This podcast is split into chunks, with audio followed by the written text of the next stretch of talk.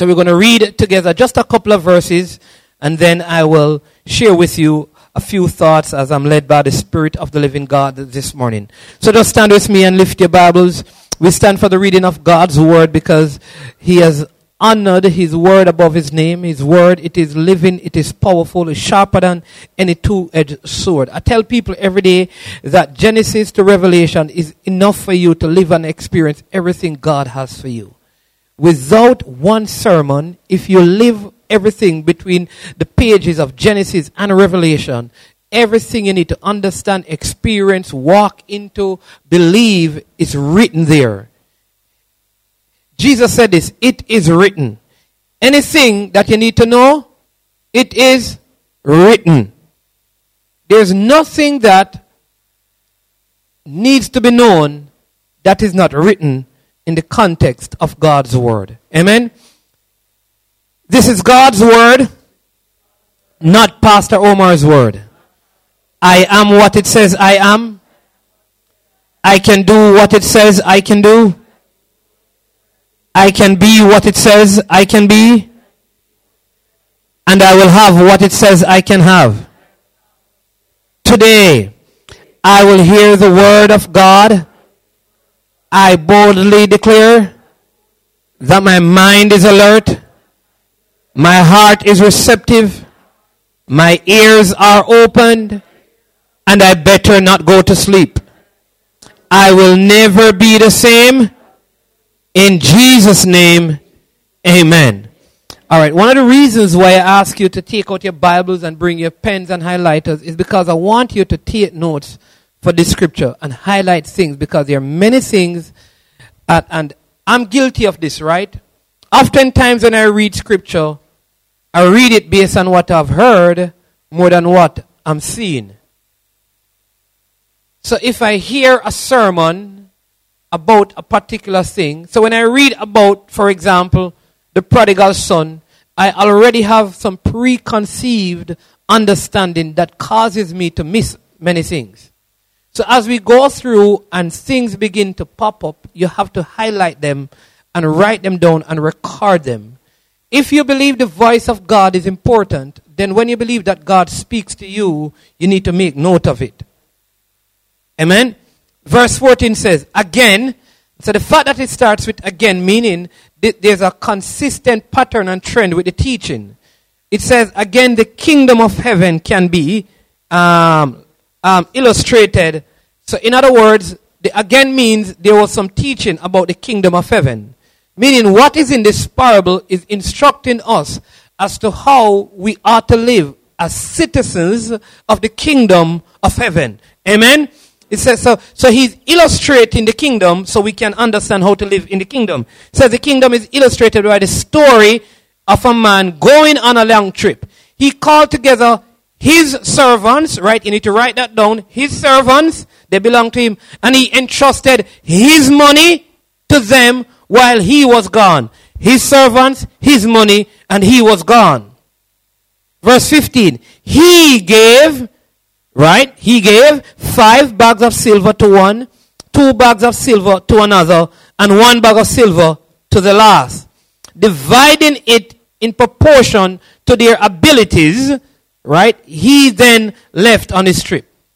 The servant who received the five bags of silver began to invest the money, right? So the fact that money is used, you know where this is going, right? So the talent is referring to is referring to money and earned five more. The servant with two bags of silver also went to work and earned two more. But the servant who received the one bag of silver dug a hole in the ground and hid the master's money. Whose money did he hide? The master's money. After a long time, their master returned from his trip and called them to give an account of how they had used his money. So he returned. Come on, say with me. He returned. And they had to give him an account about what they did with his money that he gave them. That's what the scripture says.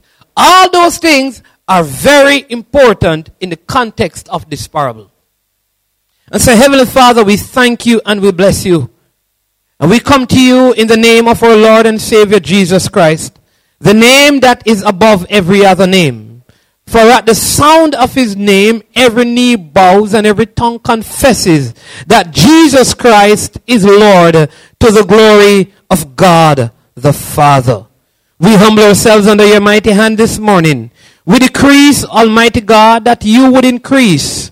Lord God, we desire nothing more than for your perfect will to be done and your kingdom come. Remember even uh, the, the instrument player, God, who had an accident and having some issues with his leg. We pray, oh God, first we thank you that his life was preserved.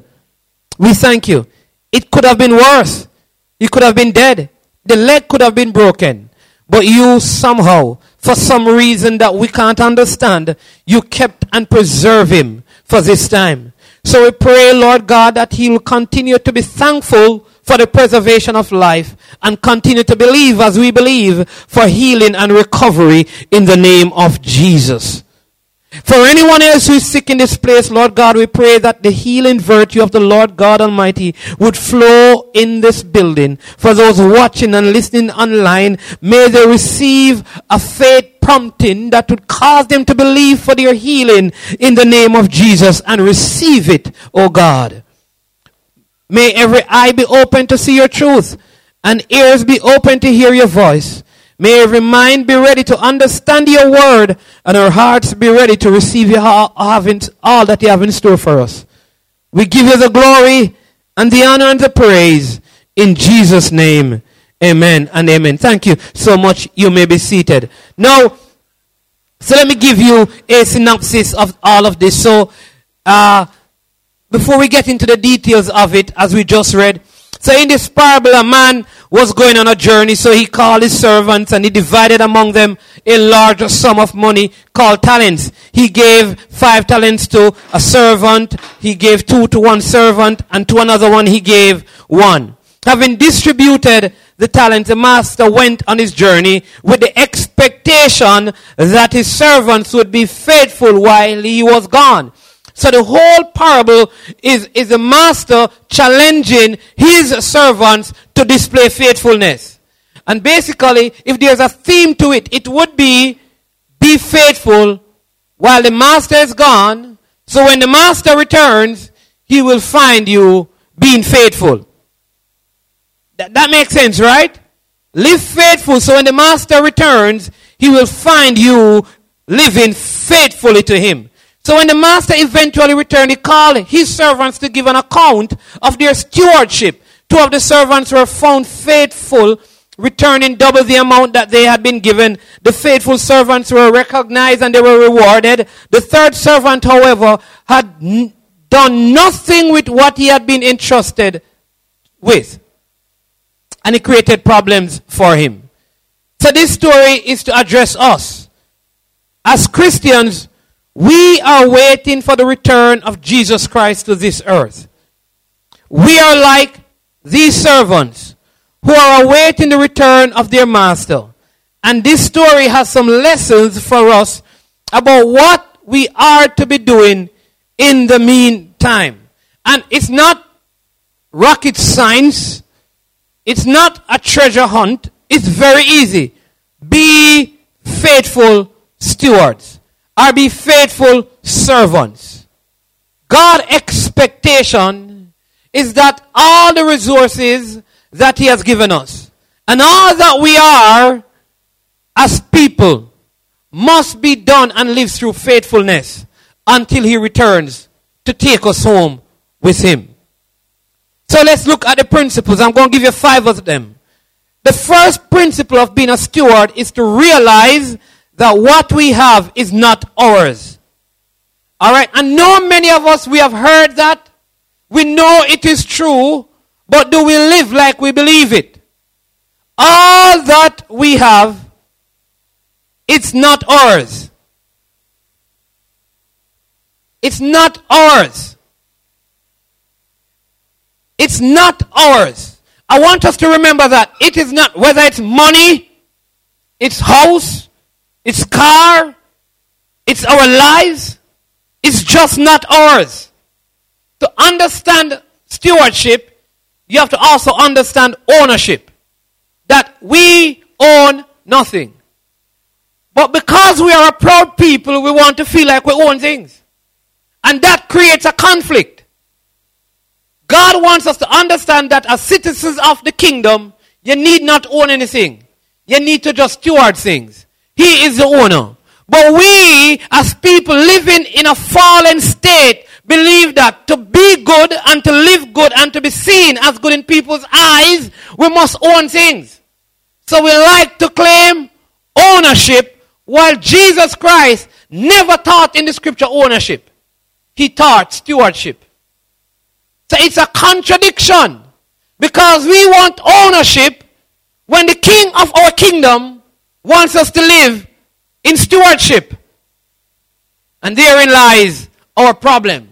We own nothing. The fir- verse 14 says, For the kingdom of heaven is like a man traveling to a far country who called his own servants. Underline that. And delivered his goods to them. This is good, right? Because here's what. The first thing that it declares is that his own servants. Meaning, it's not just that God owned the goods. He owned the people. You realize that?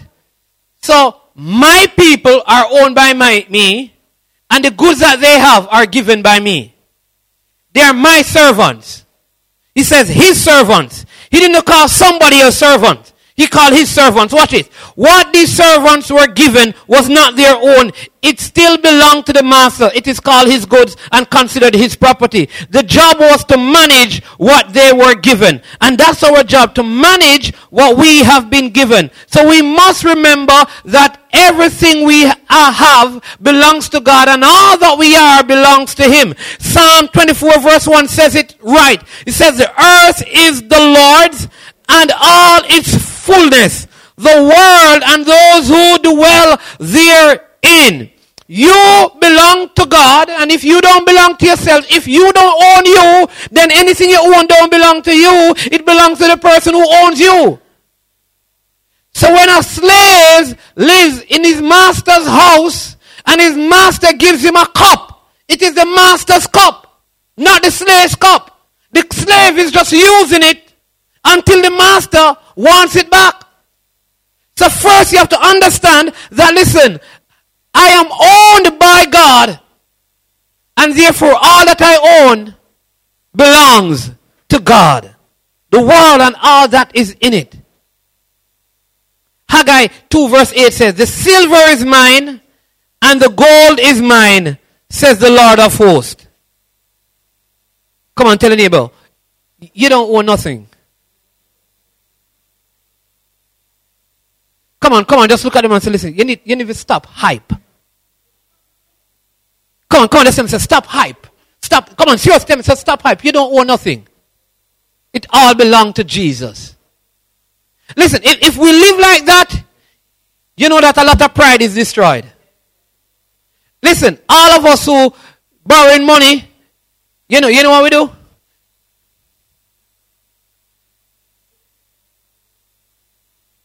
We borrow money to buy things.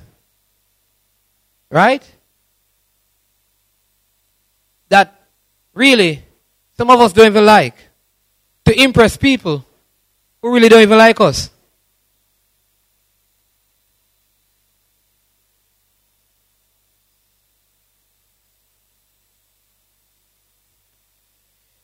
Everything belongs to God. And until we recognize this truth, we will not be good managers of what we have been entrusted with.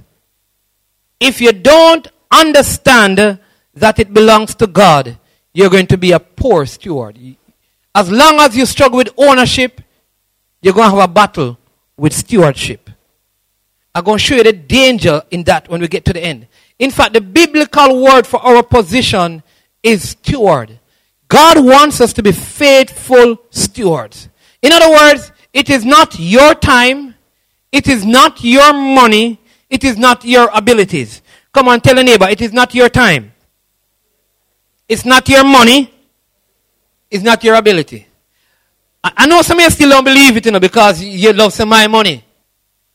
So let me help you with the time part, because I don't touch your money, you know, because I don't want you to get vexed. Let me, let me deal with the time, because people love hear about time, but they don't like to hear about money. So let's deal with time. Have you ever heard somebody say, when it come on to the things of God, I don't have, don't, I don't have time? I am busy. So if the time belongs to God, how can you not have his time to give back to him? You know why? Because you think the time is your time to use. Not, not God's time to manage. The time that we have been given is God's time. And if God demands two hours on a Sunday, it's God's time. If it's four hours, it is His to take, not ours to keep and to use for our own personal benefit.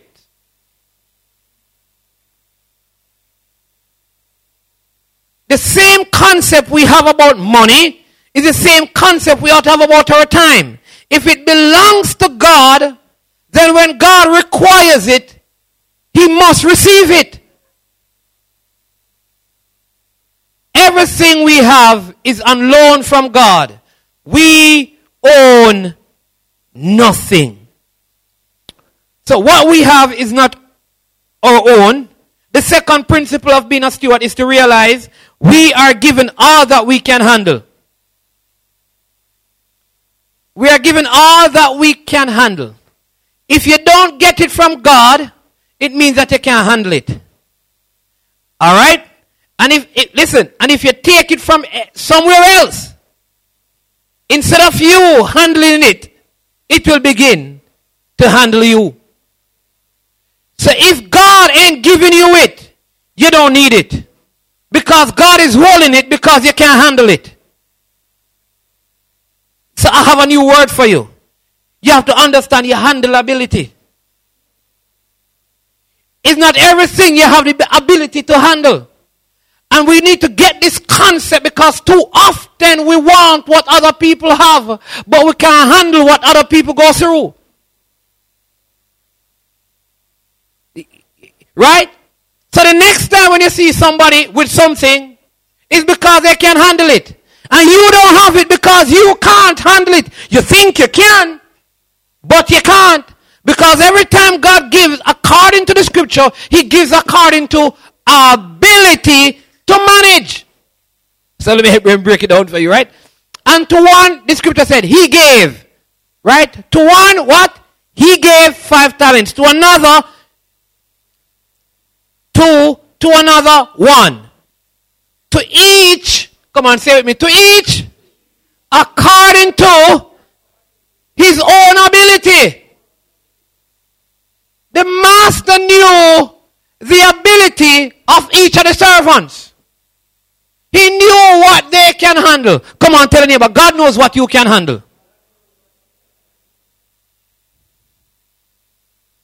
Come on now.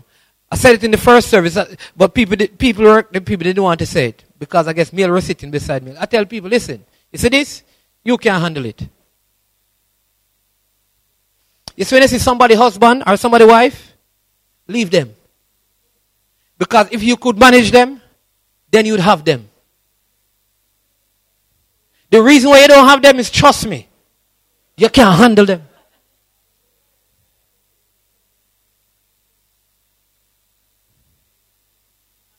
People, let me tell you this.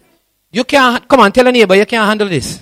Because if you had to go through what I went through to be where I am at, you'd realize that you can't handle it. Because all you're seeing, you're seeing the up here, you're not seeing the down here. Because God is going to give you what you can handle. And everybody, if you preach, not everybody's supposed to sing. Not everyone's supposed to prophesy because we can't handle it. He gives according to ability.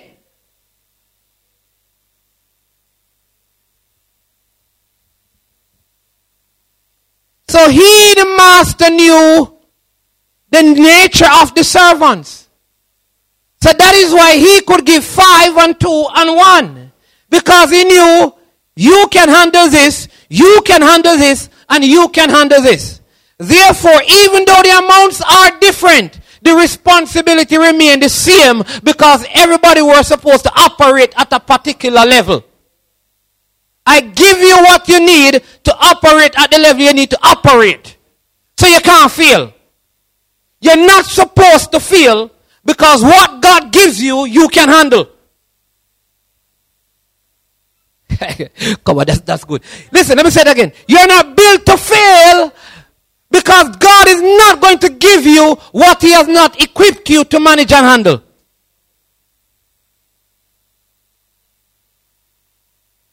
But, but the parable has been very confusing, right? Because of the word talents that is used in the King James Version.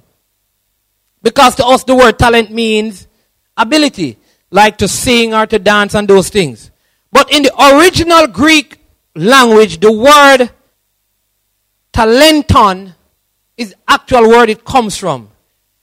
T A L E N T O N. Talent on. That's the word. And that word refers to a huge sum of money. Now, when we read it, many of us never got the real revelation because we think 5, 2, and 1. I'm going to help you to understand what we're talking about in monetary value at the time. All right? So, so the value of the talent is depending on whether it was of copper, silver, or gold. Some translation said they got bags of silver each. So we understand then that the talent was equivalent to silver. Because they didn't because he had gold talent, silver talent, and copper talent. They didn't get gold, they got silver talent. Alright, so the commentator says, and this is a talent is six thousand denarii, which is uh, the plural because the singular is denarius. You see that in the scriptures many times. And it is what a man would earn in one day. So 6,000 denarii would be 20 years income.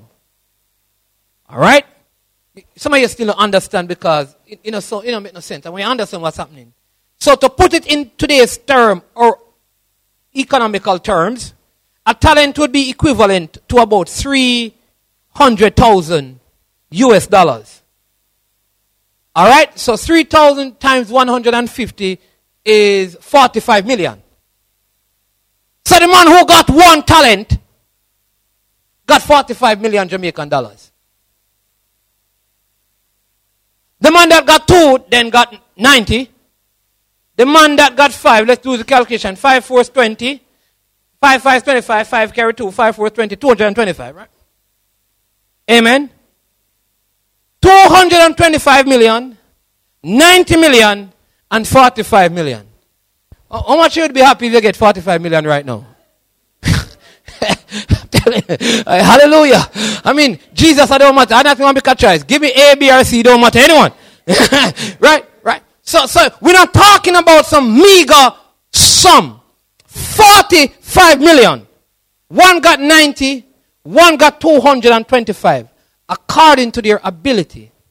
God knew that the man who got the one could only manage that amount.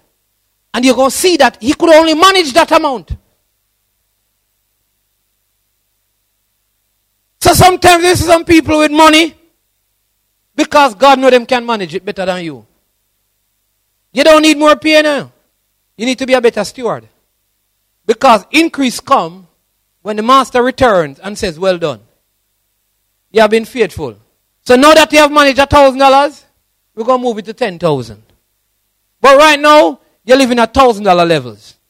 If you want more money, lift your levels. If, if you want more talent, lift your levels. Because when your stewardship increases, watch this, watch this, watch this. The favor and the blessing also increases. Watch it. So we also find it a bit disconcerting that each of the servant in the story did not get an equal amount. That's what many of us would say. Why, why God never give all of them the same amount? No, no, no, no. Listen, people believe You know the Bible don't call God fear? Call him just and righteous and all these things. Because many of us believe to be fair is to give everybody the same thing. That's being unfair. Because some people can't manage some things. So everyone can't be treated the same way and given the same things.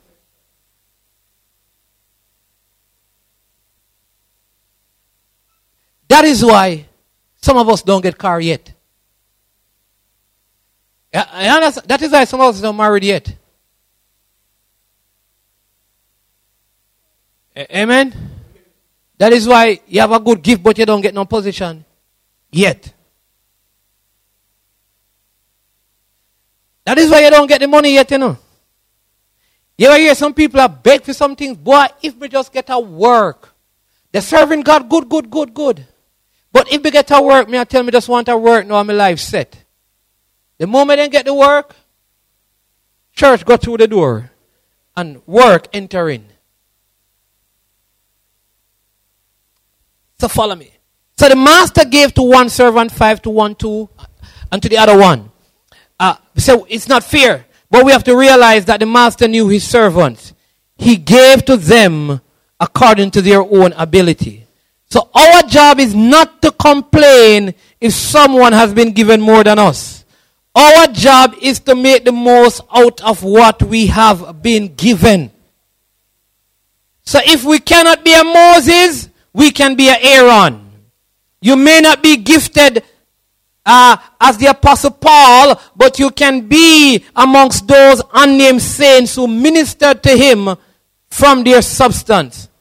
So the master gave the first servant five and the second one two and the first one that, right? Even though there's a big difference between the five talents and the one, the man who received one was still entrusted with a huge sum of money. It wasn't a little thing. So listen, even though he didn't get as much as the first one. It was still a lot.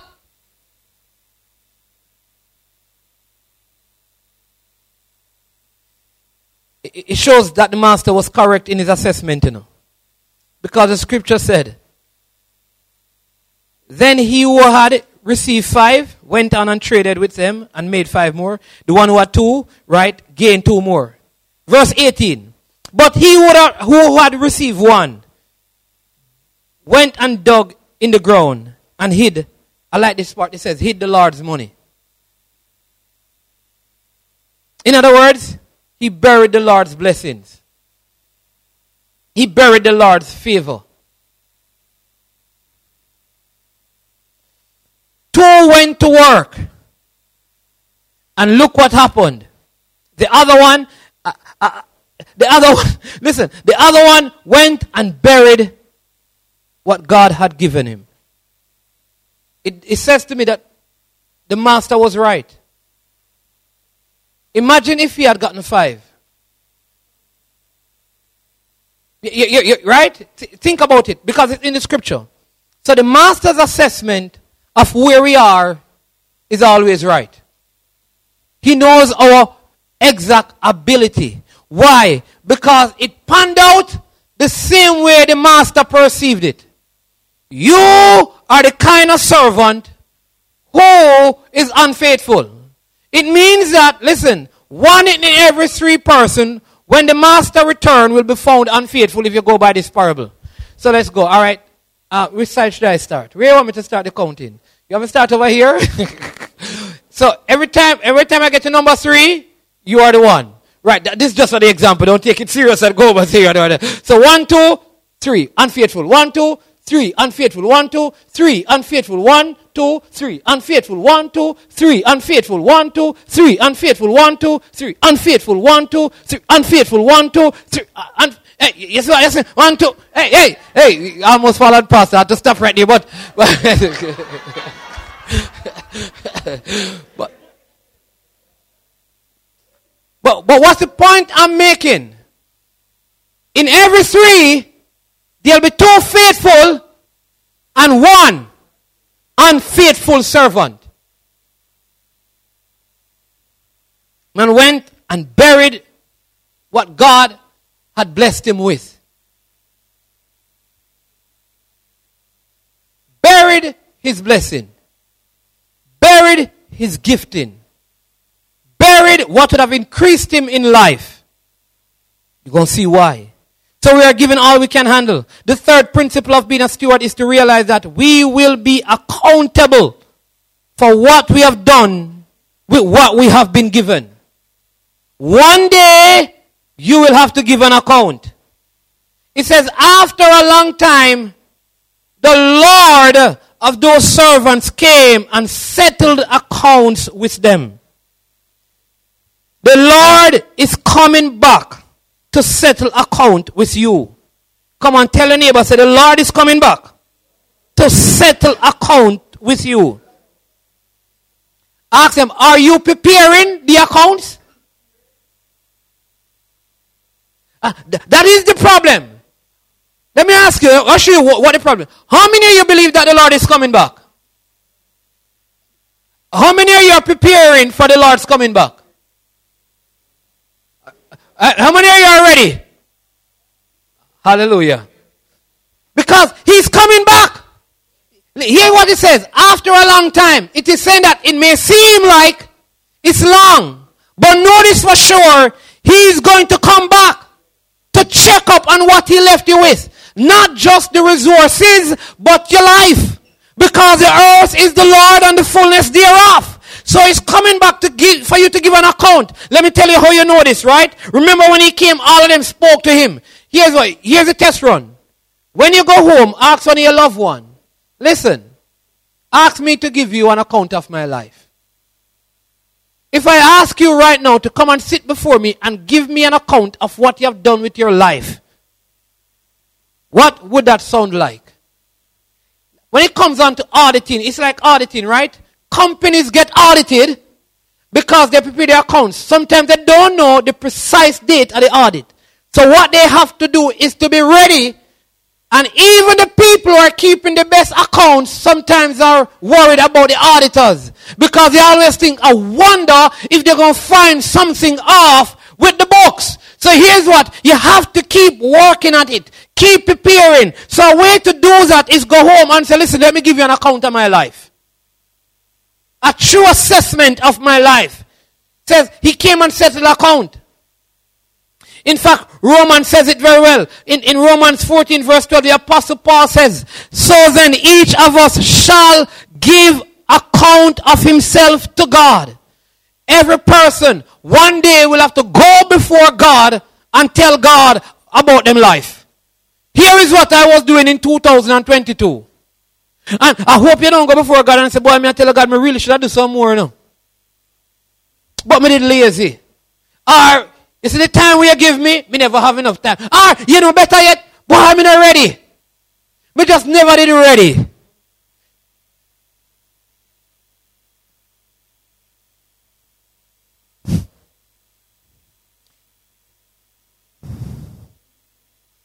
Wouldn't it be a shame to be unprepared? When we give this account, accounting. First John 2 verse 8 says, And now little children, abide in him, that when he appears, we may have confidence and not be ashamed before him at his coming. In other words, you mustn't be ashamed. You must stand proud and say, Boy, Jesus, listen, I've been serving you. I know, well, I didn't get saved, but from that day, Lord, I have obeyed you. Yes, I made some mistakes and I know you're forgiving, but Lord God Almighty, I thank you, Jesus.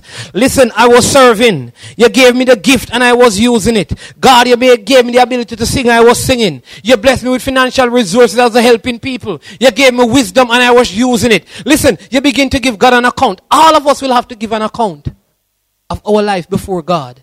Can you imagine? You imagine? But, but let, let, let, let's move on. Right, number four. We will be accountable for what we have done with what we have been given. The fourth principle is this. What we do with what we have been given reveals our view of God. How you see God is how you relate to God. How you view God determines your relationship with God. How you view God's blessings. How you view God determines how you treat His blessings. How you steward the things that God has given you. So there are a couple of reports in this whole story. The report of the first two servants, and there's a report of the third servant. The first two servants, in verse 20 to 23, and between them both, they use 32 words in total. The first one used 16, the second one used 16. You can count them in your Bibles, depending on which translation.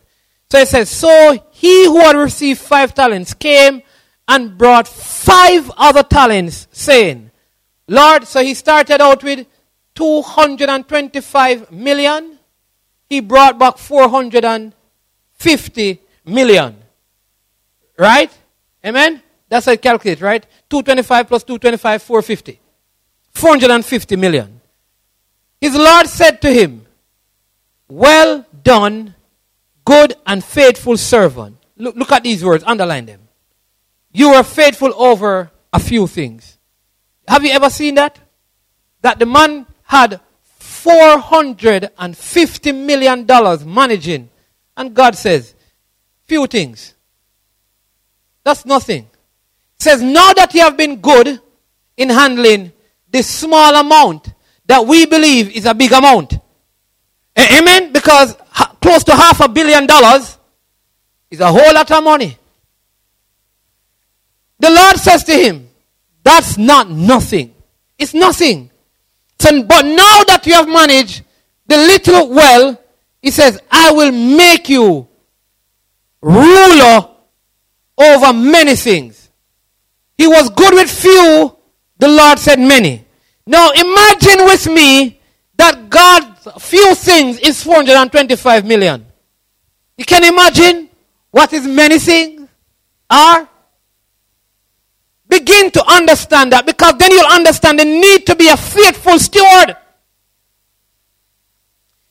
Not only that, so he rewarded him, but he gave him a promise. He says, enter into the joy of your Lord. In other words, you know the scripture says in John, it is will, it is his will that you prosper and be in good health as your soul prosper. It, you know the scripture also says, listen, the blessings of the Lord makes one rich and add no sorrow with it.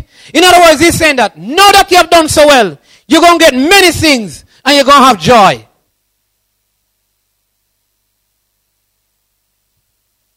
He also he also who had received two talents came and said, Lord, you delivered to me two talents. Look, I have gained two more talents. Right? So from, from, from, he had 90?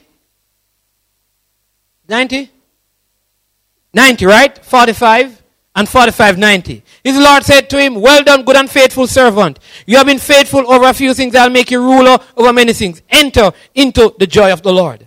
So first of all, both of the first two servants, they received the master's praise. The Lord praised him and said, Well done, good and faithful servant. This parable was never about testing the character of the master, it was testing the character of the servants. And, and these servants passed the test. Tell a neighbor, say, don't fail the test.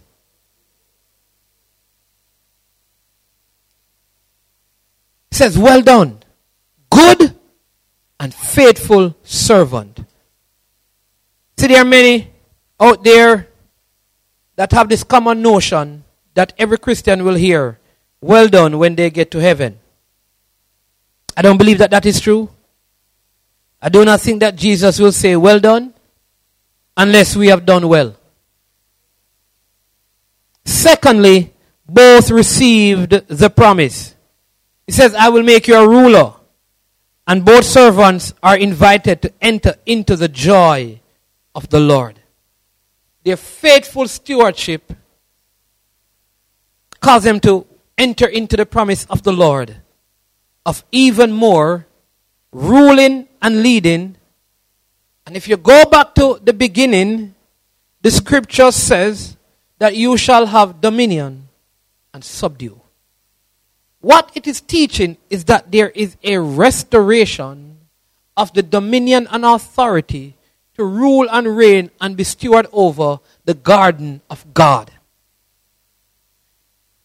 the servants of the Lord who are faithful. In the same way, Adam had dominion as he ruled. Remember that word rule was used in Genesis. Right? You shall have dominion. You shall rule over. Right? You, you, you, he blessed them. He, right? Be fruitful and multiply, subdue, rule Adam and Eve. Right? So there's a restoration of the Genesis order when we begin to act as faithful stewards of the things of God.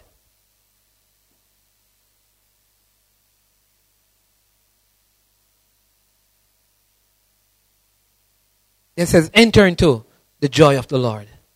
I think that it is worthy of noticing that although we may think that the amount entrusted to these servants is immense, the Lord count it only as being faithful over a few things. But look, let's look at verse 24 to 25. Because then the third servant's report is made. Remember, it is about testing and talking about the character of the servants, right? The character of the servant. Are you faithful or not? Look at verse 24 with me. Remember, 16 words were used. Then the servant with the one bag of silver came and said, Let me just say this. All right, turn to your neighbor with me and say to them, Watch your mouth. Because your mouth will mess you up. Watch this, watch this, verse 24. Master, I knew you were a harsh man. The, the parable is about the character of the servants. This servant start out talking about the character of the master.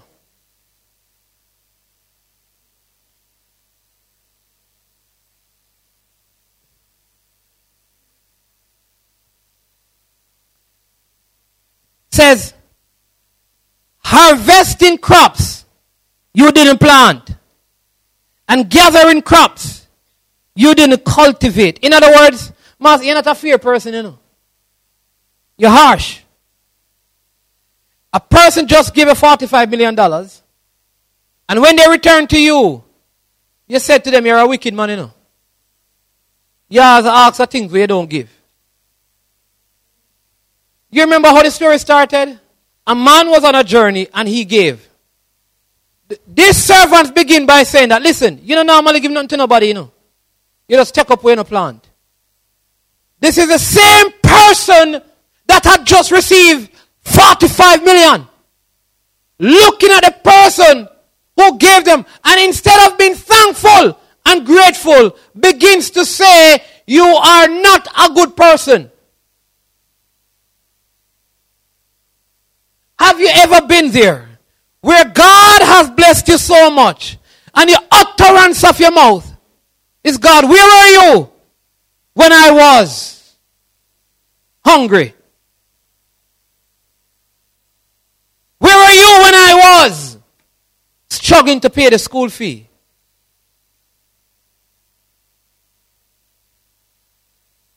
He goes on and he says, See how long him talking? Talk too much. That was part of his problem. Says, I was. So he he speaks of the master's character, though he wasn't asked any question. He says, I was afraid I would lose your money. So I hid it in the earth. Look, here's your money back. In other words, hey, hey, listen, it's a good thing he wasn't Jamaican. Because if he buried that money there in a Jamaican, he come back, all the whole gone. I'm telling you, he, he must be happy that he didn't. He, he, this never happened in Jamaica. It never happened in. That I found it. The man said, "Listen, I was afraid, so I buried the money." I'm thinking to myself, "You buried the money? That was so unsafe." But we're gonna break it down. But the master replied, "Look at this. You wicked and lazy servant." Now, when I read this, I've read this so many times, but I'm beginning to understand it. Right? He did work, didn't he? Because he dug a hole. His work is described. The other's work was not described. He just said they invested the money. We don't know how, we don't know what kind of investment. We know that it was a long time and they did investment. All he did was dug a hole. How long it take to dig a hole? A $45 million, so probably take a week. Let's give him a week, you know? Because 45 million hole is probably a week. I don't know. Right, right? But whatever he did, the master was away for a long time and he worked for one week. And did what? Nothing for the rest of the time. I want, I want you to get that. Like, it's called do it fast and done.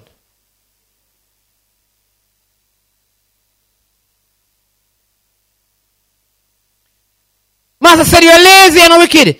If, if, he says, if I knew, if you knew I harvested crop and didn't plant, and gather crops I didn't cultivate, if you really believe that then, why didn't you deposit my money in the bank? At least I could have gotten some interest on it. Then he ordered that they take the money from the servant and give it. Let's just break this down for you, right? So here it is. The true character of the third servant was revealed as he opened his mouth. I wanted to notice that the third servant talked more than the other two combined. First servant used a mere 16 words, each to report their gains, but the lazy servant used 51 words in an attempt to justify why he had done nothing. The servant that had been given the one talent hid the money and returned the entire amount to the master. He hadn't lost it or spent it. It was all there, but the master was furious. Furious. So we are surprised, many of us thinking, why this sort of response? It is clear, people, that they knew the master's expectation of them. That is why the master didn't give any. Do you realize the master didn't give them instruction? He just gave them. He gave them talents. So their relationship with the master would have helped them to understood the expectations of the master. How you relate to God determines what you expect or your expectations of God. It also helps to understand what does God require of me. The others knew that when the master gave them money, there's an expectation. There's an expectation that I give my master a return. The other one had such a poor and unhealthy view of God that, that he think like, listen, if I do anything wrong, he's probably going to kill me. So let's do nothing at all.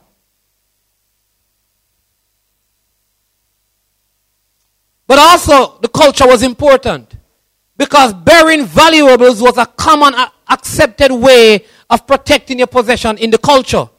So to the listener of the day, the third uh, uh, servant or steward was behaving properly and responsibly. To them, the other two steward acted recklessly. To attain that kind of return would have taken high risk on the investment. But they were willing to step out in faith, so they were found to be faithful. In fact, A.W. Tozer was right when he said that what we think about God is the most important thing about us. If we view God, view God as a tyrant, then we will filter everything through this lens. So some of us may be secretly angry with God because we think He did something or didn't do something that we think He should have done. And as a result, our view of Him is twisted. Our preconceived notions prevent us from seeing him as a God of grace, and as a result, we refuse to serve him with what we have been given because our views are skewed. So what happened to him? He had a faulty view of God, and this led to what I call the blame game. The first words of the third servant's mouth were designed to deflect the blame. Lord, I knew you to be a hard man reaping where you have not sown and gathering where you have not scattered. He began to blame God. He says, I always knew that you were a hard man. He revealed that he saw his thoughts of the master as a harsh and hard person. He was just looking, the master was just looking for an opportunity to punish people. That was his view. Unfortunately though, that is exactly how many people view God today. They don't see God as the loving heavenly father portrayed in the parable of the prodigal son. They see him as a hard-hearted heavenly father. Notice the master's response to the man. But the Lord answered and said to him, you wicked and lazy servant, you knew that I kept, that I reap where I have not sown and gather where I have not scattered seed. The master is not agreeing with him saying, yes, that is how I am. He's simply saying, if that's what you thought of me, all right then, why didn't you act on the basis of what you believe? Because even though you believe that, your action don't depict that you're behaving based on your belief. Because if you think me harsh, you hide it, suppose you lose it. You know, better put in the bank because in a safer. That's what the master sent to him. The master sent to him, you're just blaming somebody else. Because really and truly, if you believe that I'm that harsh, you'd put it in the safest place. You'd put it in the bank.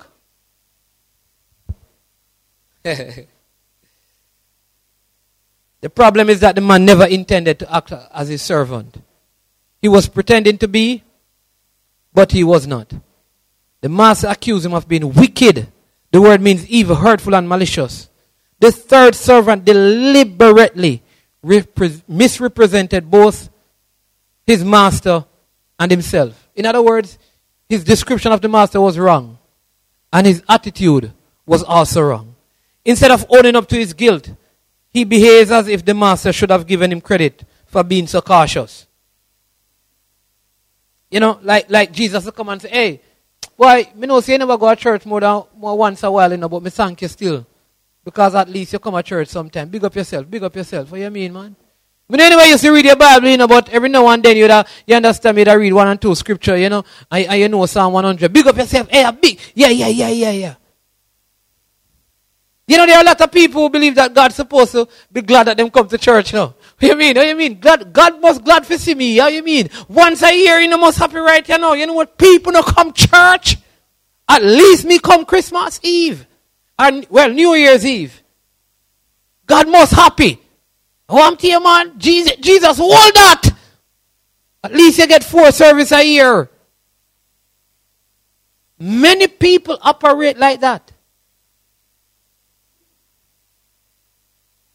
It also led to fear. The third servant said, and I was afraid. Because an improper view of God always leads to fear. His fear became an excuse for his failure to even attempt anything for the master. This, this, the, the parable was a matter of faithfulness, and the man was operating in fear. You can't walk in fear and walk in faith. Let me say it to you again. You can't walk in fear and walk in faith at the same time. If you're walking in fear, you can't be faithful. And when you're faithful, you have no reason to fear. How do I relinquish fear from my life? Understand that I belong to the Lord and everything I have. So somebody said to me, what if you lose your money? I have no fear because it don't belong to me. What if they kick you out of your house? Well, if they kick me out, Jesus get kicked out too. Well, what if you lose your car? Well, Jesus and me I go walk. So I, I have no fear. So I can walk in faith. God would rather you attempt something great for Him and fail than to have never attempted anything at all. So what we do with what we have been given reveals our view of God. And finally, the fifth principle of a steward is to realize what we do with what we have been given has benefits beyond this life. I think this is the saddest part of this story. This is the most brutal part. Because it started out with money, and ended up in hell. Can you imagine? Started out with some money and ended up at the end of the story about hell. Have you ever seen that in the Bible? Look to the end of it. Verse 28. Here's the first thing that happened. This is good, right? You need to write this. So take the talent from him, meaning the one who had one, and do what with it? Give it to him who has what? This is big, right? This is, this, this is Bible study. Couple of things you need to understand. The man who was unfaithful lost what he had to the man who was faithful. He started out with five, right? Ended up with ten. So we said that was 450. Then he got what? 45 more, which is 495 million. 5 million less than half a billion. And the many don't get in it yet that the scripture promises. So what the unfaithful man had, he lost to the man who was faithful. But here's the big principle. Do you realize, church, is that the master didn't take back anything? No, no, no, no. You, you, you got that right? He didn't take back anything at all. It wasn't about him coming back to take it. It was coming back to check how you manage it so he could leave you with more. Come on, come on, get that. The Lord isn't coming back to take back the stuff. He's coming back to check on your management so he can give you more to manage. And if you haven't managed it, then it's going to be given to those who are managed it well. So a man who had 10, he got all 10. So the scripture said, give it to him who has 10. You know, he could have said, give it to him who had 10. But he still had it. Because he would have kept the 10. The one who had the two, who got two more, was going to keep the four. The only one who lost was the one who was unfaithful. Come on, tell a neighbor, you can't afford to be unfaithful.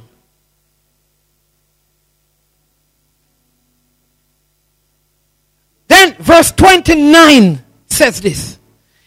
I don't know if you have ever heard people say this that the richer get richer and the poorer get poorer.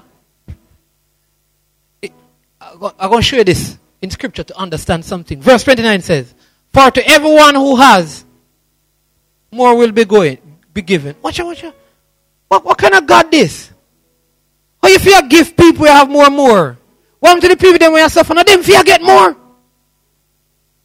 No, not true, not, not, not true. Give the people them who don't have nothing something. How you feel give the people them have a lot more? Says, watch it. Watch this, watch this. Here, here's the worst part. Here's the good part. And he will have what? Abundance. But from him who does not have, even what he has will be taken away. Hold on, hold on. So why would you take from the man when I have nothing and give the man who have things?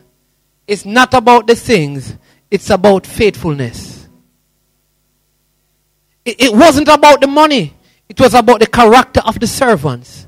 So what this is saying is that the people who are faithful will be given more and they will live in abundance. But the unfaithful, even the things that they work for, will be taken away from them and given to those who are faithful. Have you ever heard the scripture says the wealth of the wicked is stored up for the just? You know that just in the scripture, that just in the scripture is it, is same word that says the just shall live by faith. Listen, listen. There's a loss that we suffer when we walk in unfaithfulness.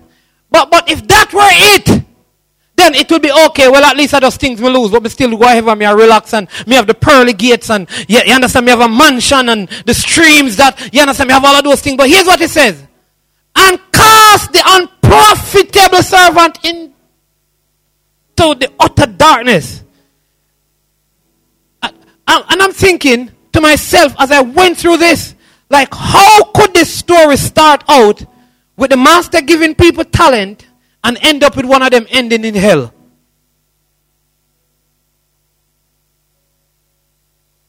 How do we move from managing one talent, mismanaging it, and end up in hell? There'll be weeping and a gnashing of teeth. Says to me, that when the master returns, if you're unprofitable and unfaithful, there are severe consequences. So you must ask yourself, what am I doing while the master is gone? So, as true servants of the Lord, we want to be found serving Him to the limit of our capacity, so that when He returns, we will be found worthy. When the Lord returns, He's going to ask you only one question. And that question is, what have you been doing with yourself? So, what does all of this mean? Mark Trotter has uh, some insightful words in his book on parables. He says it's like a master on a long journey who is delayed. He entrusted his teachings to his disciples. Some lived by his teachings, applied them in their daily lives, invested them, as it were, in the world. Some merely talked about their faith, especially to those who believe the way they did. Sometimes they didn't even do that. They didn't do anything. They buried their faith saying, after all, religion is a private affair. It's a personal matter. It's really between you and God. Religion is to be there when you need it. So it's here, someplace buried underneath all this stuff. Of course, I can't find it right now, but I know it's here someplace. At least I know where to look if I ever need it. That person doesn't fare very well in this parable. It is clear where Jesus comes, comes out.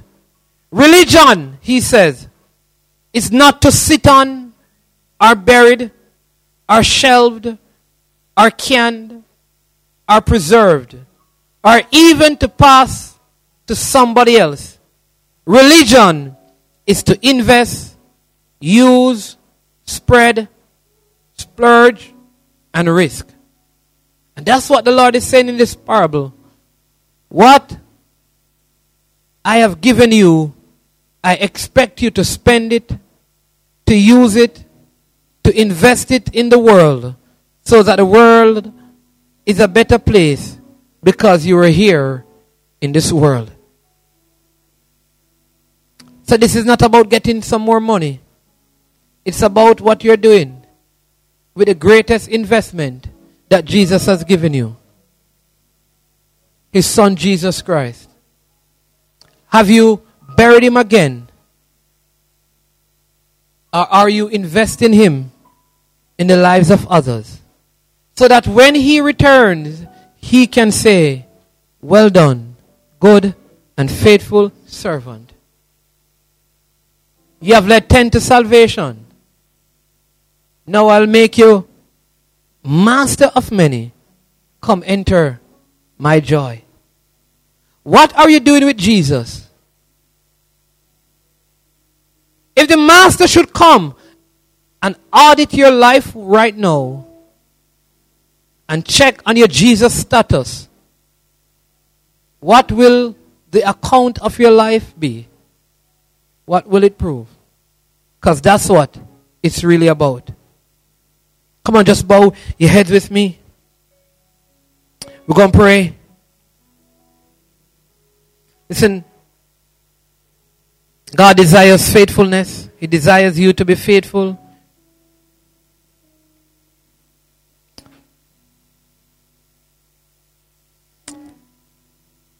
Hallelujah.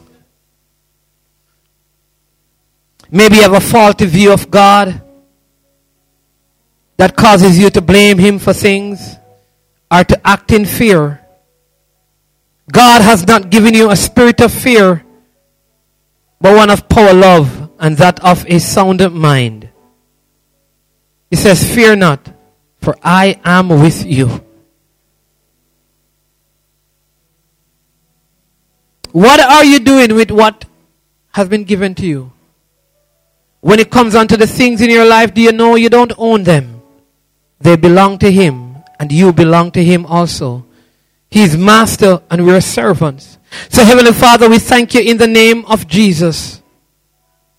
We ask you, Lord God, to forgive us for being unfaithful steward of your resources.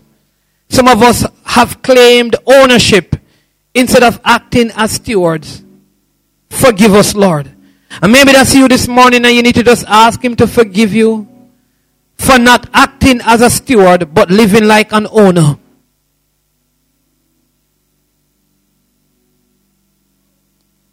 Lord, forgive us because our view of you has been skewed. We have been led by our fear instead of by faith in you. And we repent this morning. Lord, we want to be like the first two servants who invested what you gave them and increase what you gave them. And so you move them from being uh, masters of a few things to masters of many things. And they entered your joy. You declared over them, well done, good and faithful servant. And we pray in the name of Jesus that on that day when you come to, to check up on our account, our lives, that you will say likewise, well done, good and faithful servant.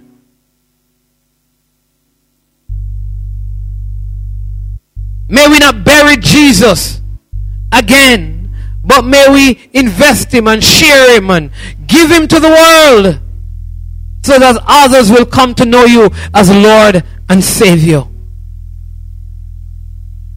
We thank you, Lord God, that even as it comes to finances, when we are faithful stewards of them, you increase us. We declare that our faith will not be like that third servant who was cast into utter darkness, who was described as being lazy and wicked and unprofitable. May that not be our account, but may it be good and faithful servants.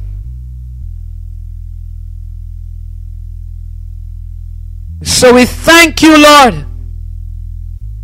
We thank you. Come on with your hand on your chest this morning. Just begin to pray and say, Lord, I commit to being faithful to you until your return. Faithful with my time, faithful with my ability, faithful with my resources, faithful with the gifts you have given me, Lord. I commit to faithfully serving you, faithfully living for you, and faithfully using everything that you have given me for your glory.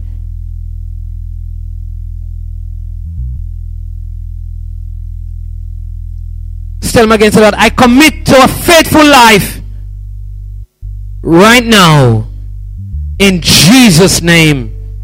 Amen and amen and amen. Come on, just put your hands together for Jesus. Hallelujah. Come on, somebody say, Praise the Lord. Come on, say, Praise the Lord. Come on, just stand to your feet and give him a big hand clap as we give him glory and we give him honor and we give him praise. Amen. Listen, I challenge the first, I challenge them in the first service for a song. I think they have it now. So um, I don't know how it's gonna go right now.